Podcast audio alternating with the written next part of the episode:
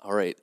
Imagine with me that you're reading the newspaper and you come across this article Man 91 dies waiting for the will of God.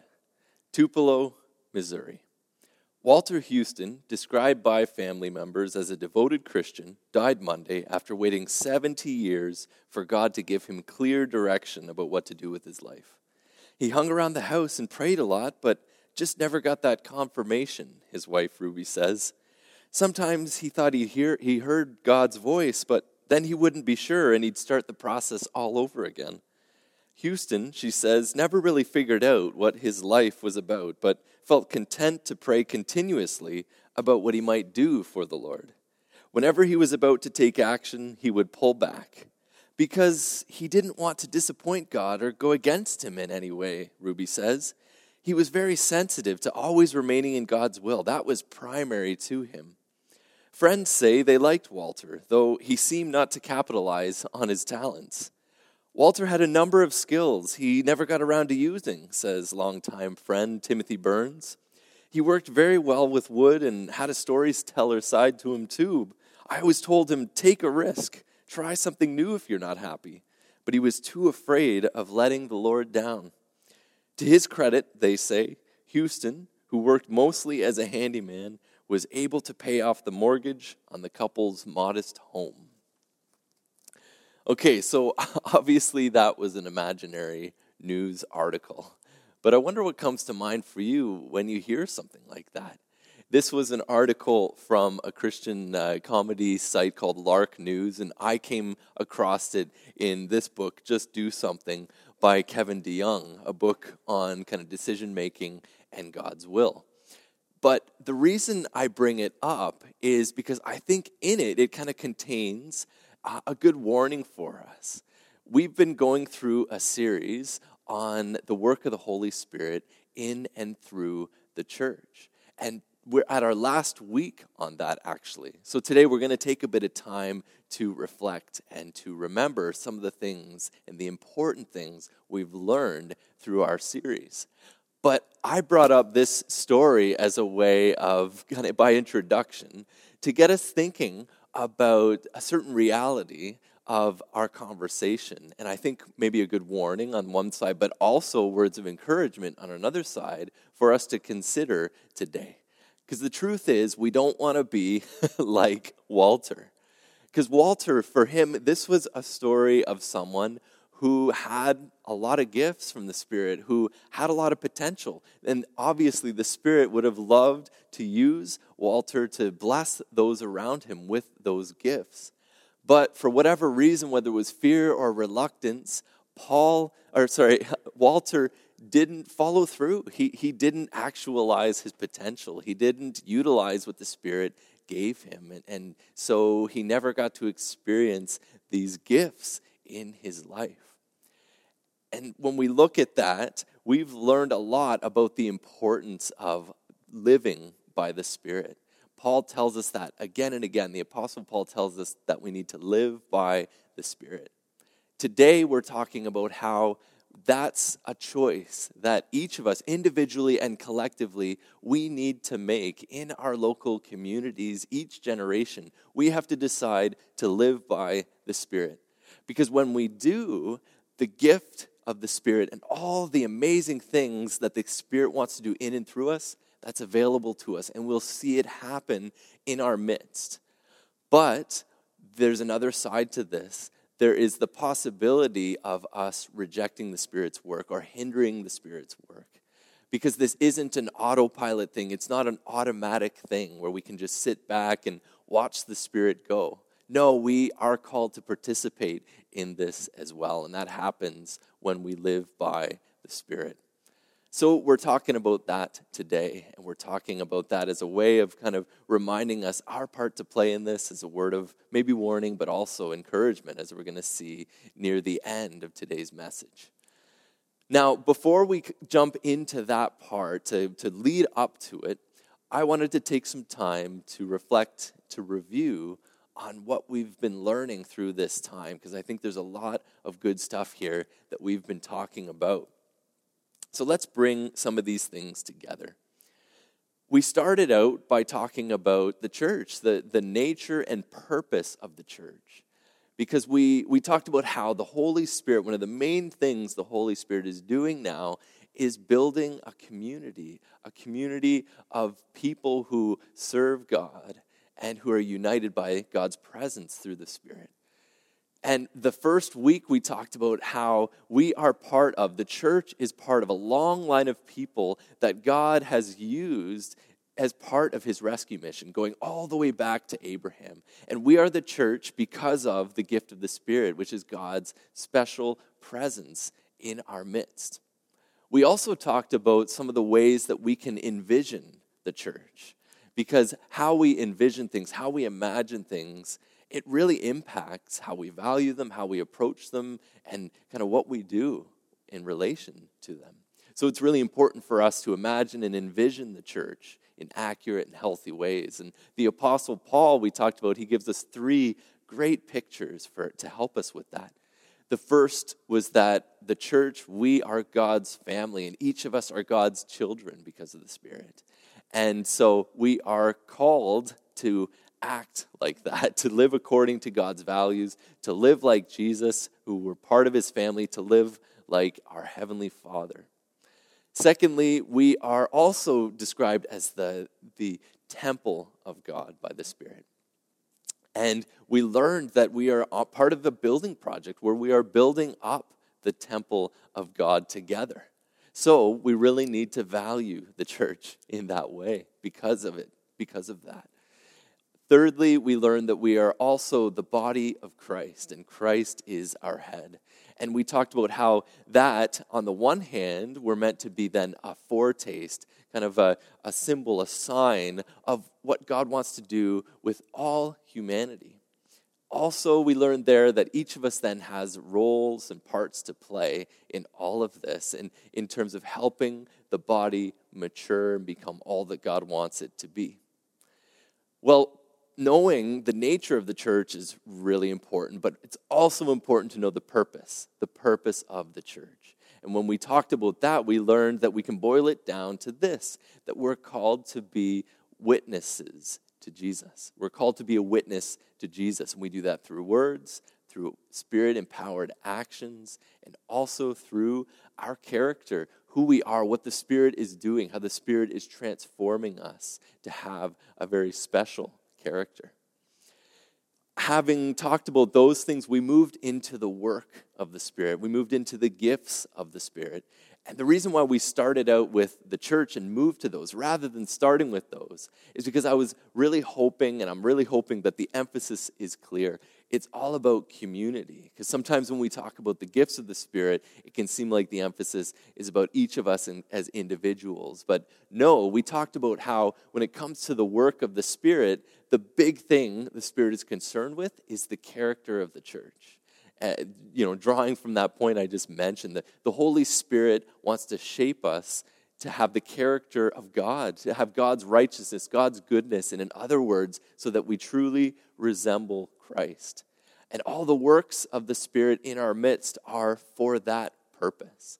So when we talk about the gifts of the Spirit, the roles that we have, the callings that we have within the church, the, the charismatic gifts, the manifestations of the Spirit, all of that, those amazing things that, that bring power into our lives, that's all about building up the church, transforming the church, shaping the church to have God's character.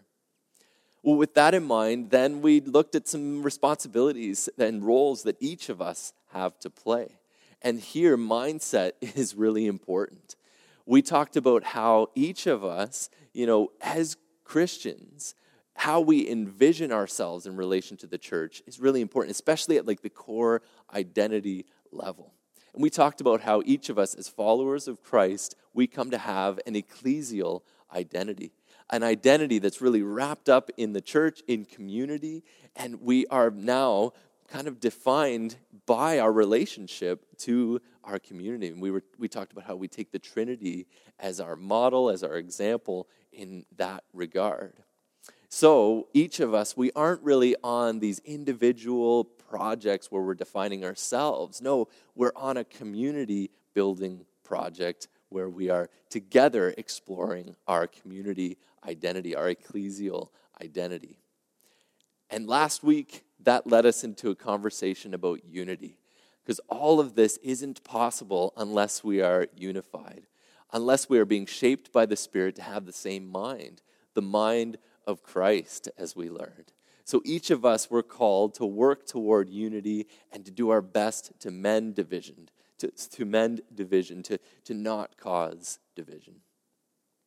All right, so that's what we've learned in, in very brief form.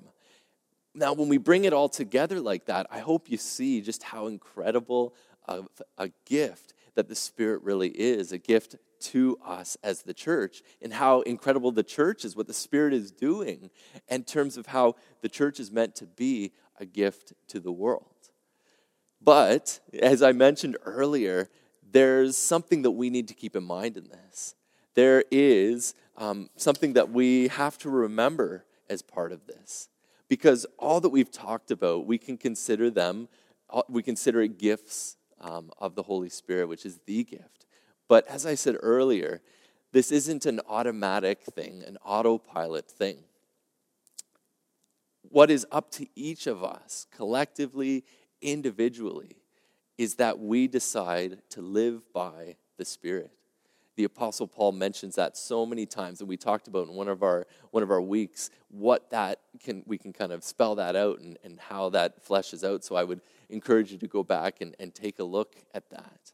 But it's up to us to decide to live by the Spirit. In each generation, in each local church, we have to decide to do that.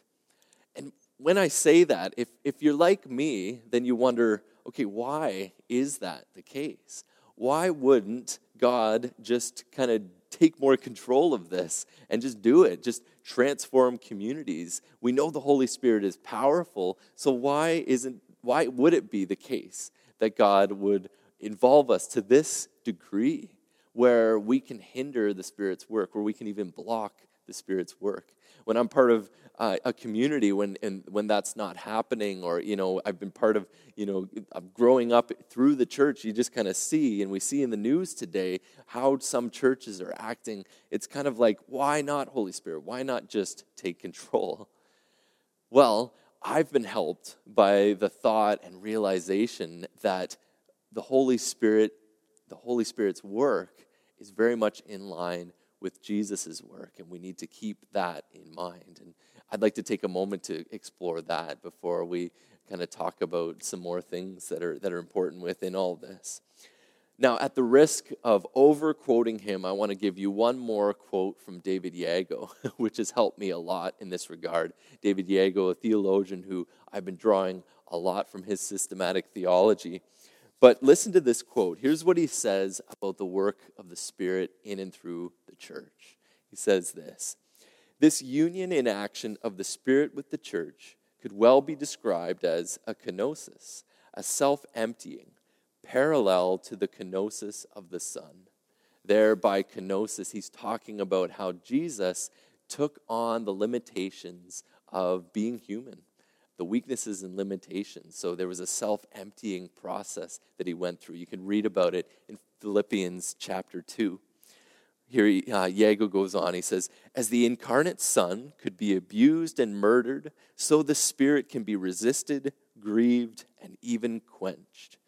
The gift of the Spirit is not a guarantee that renders the struggle for faithfulness unnecessary the gift of the Spirit, it's not this automatic thing that will just automatically bring about these gifts in, in communities.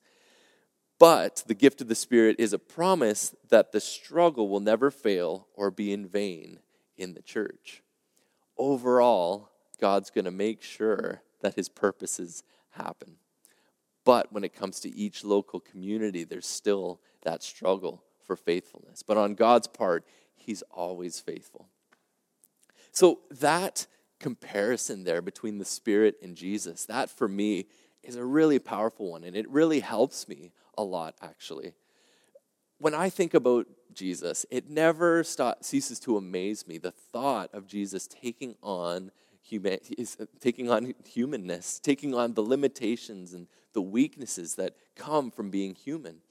And that means, as Yeago says, that Jesus subjected himself to the, the possibilities of being insulted, of being rejected, being abused, and even murdered. And we know that these things happened to him.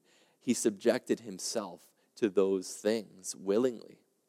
And, you know, a big part of that, I think, is out of love. It's because God really wants a relationship with each of us and with his church. And that can only happen if we have the opportunity to freely choose to love God in return. So God came in a way that would make that possible, but that also means the possibility of rejection. And Yeago's point is that the Spirit has come in a way that's true to the character of Christ. The Spirit has come into the church and is working in the church. The mission of the Spirit is similar to Christ's in that it involves a kenosis, a self emptying of the Spirit. The Spirit, as the Holy Spirit, has power unimaginable to make anything happen. But in its work, in the Spirit's work, sorry, through and in and through the church, he takes on limitations. There's a self emptying there. That means that because of this self emptying, because of this, the nature of the Spirit's mission, on our part, you know, we participate now. We can choose positively or negatively in response to the Spirit's work in our midst. And let's take a little bit to explore what the Bible says about that negative side, the possibility of rejection and hindering the Spirit's work. As Yeago says, we can resist the Spirit. The Apostle Paul talks about this in Galatians chapter 5. There, especially, he talks about it in verses 16 to 17, which I'll read for you. But I say, this is Paul speaking, live or walk by the Spirit, and you will not carry out the desires of the flesh. For the flesh has desires that are opposed to the Spirit, and the Spirit has desires that are opposed to the flesh. For these are in opposition to one another, to each other. Paul talks about living by the Spirit in many places, as we've, we've talked about that. But when we and when we live by the Spirit, we're we're carrying out the Spirit's desires. But when we go against the Spirit's desires and values, we are resisting the Spirit's work in our midst. We're resisting what the Spirit would have for us. Paul here puts it what that means is then we are living by the flesh.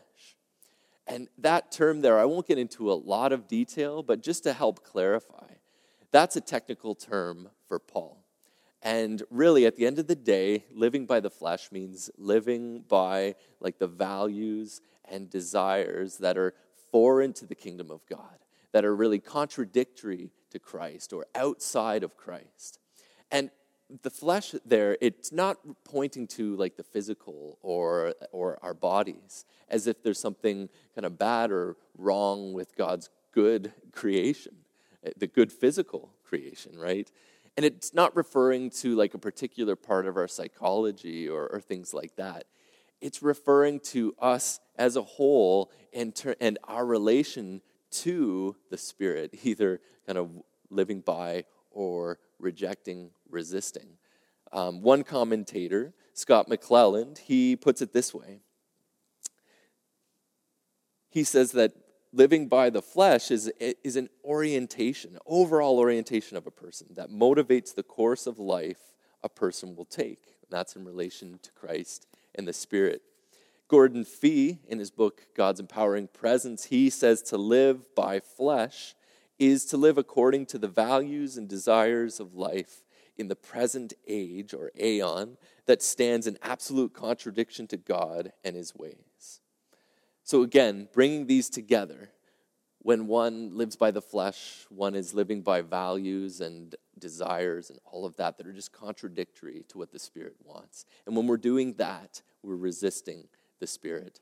And that is a live possibility for Christians and for communities to kind of go back to living by those kinds of values and desires. And they're obvious ones. Paul lists these things out in a number of places, but they're obvious because they're, they're against love.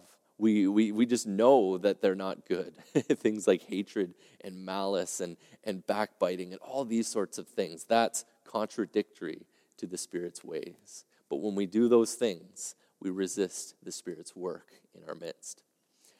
So that's one way that we can kind of go against the Spirit. A second, Paul talks about that we can grieve the Spirit as well. Now, Paul talks about this in Ephesians 5, and you've probably heard about this before.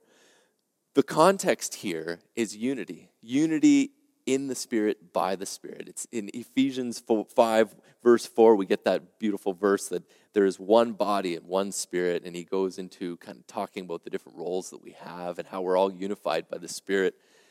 And before mentioning the idea about grieving the Spirit, um, Paul gives us a list of things that really are examples of grieving the Spirit. And these are all things that would hurt community, that would even destroy community. So he mentions lying, he mentions stealing, he mentions trash talk, and he even mentions anger that's not properly handled.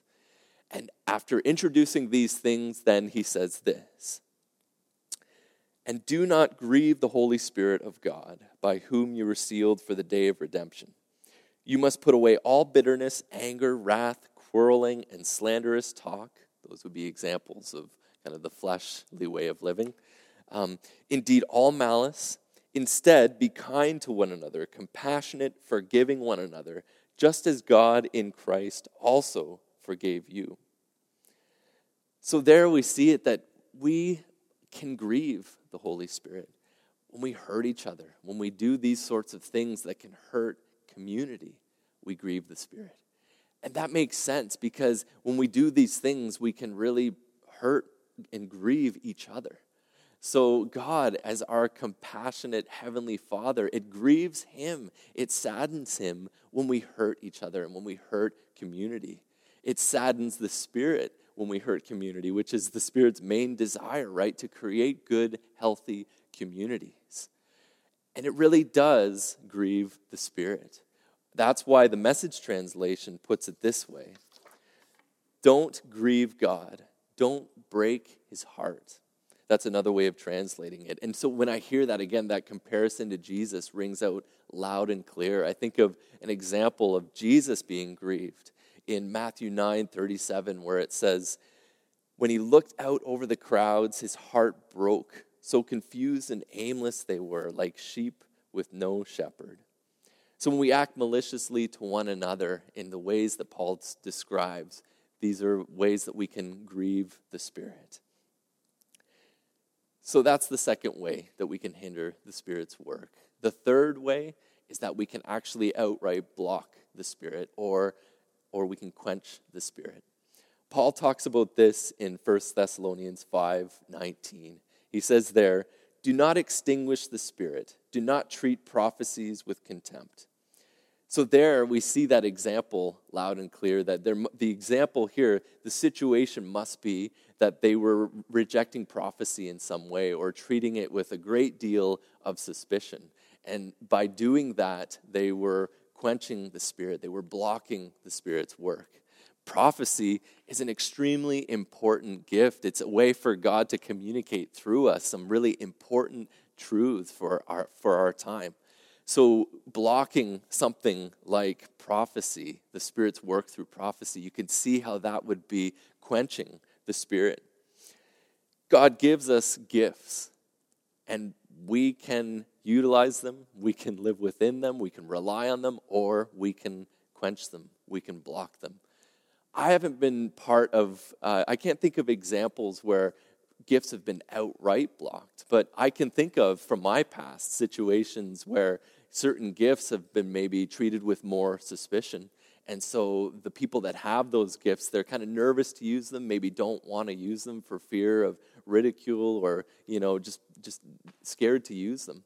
And I can also think of times in my life where, you know, it's certain gifts are much more popular, so to speak. So it's one of those things that, you know, everyone thinks that they have that particular gift. So those who really have them, they're kind of drowned out. They're not really listened to.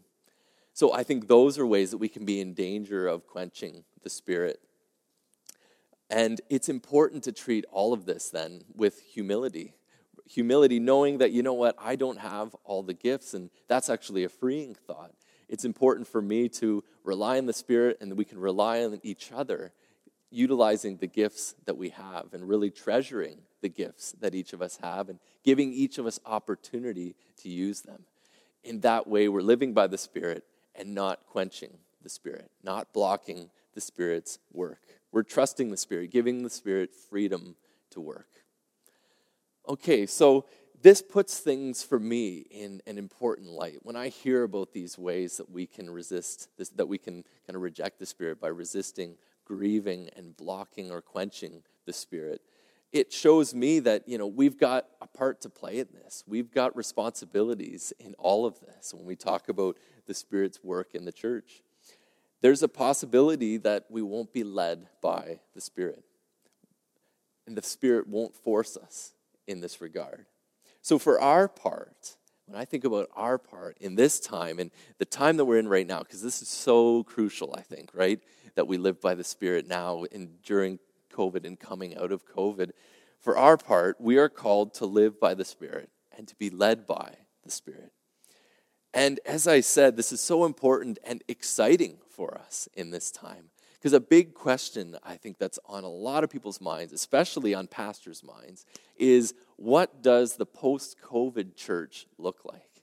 And that, for me, that is a question for the Spirit. That's a question we're only going to be able to answer by being led by the Spirit, by living by the Spirit.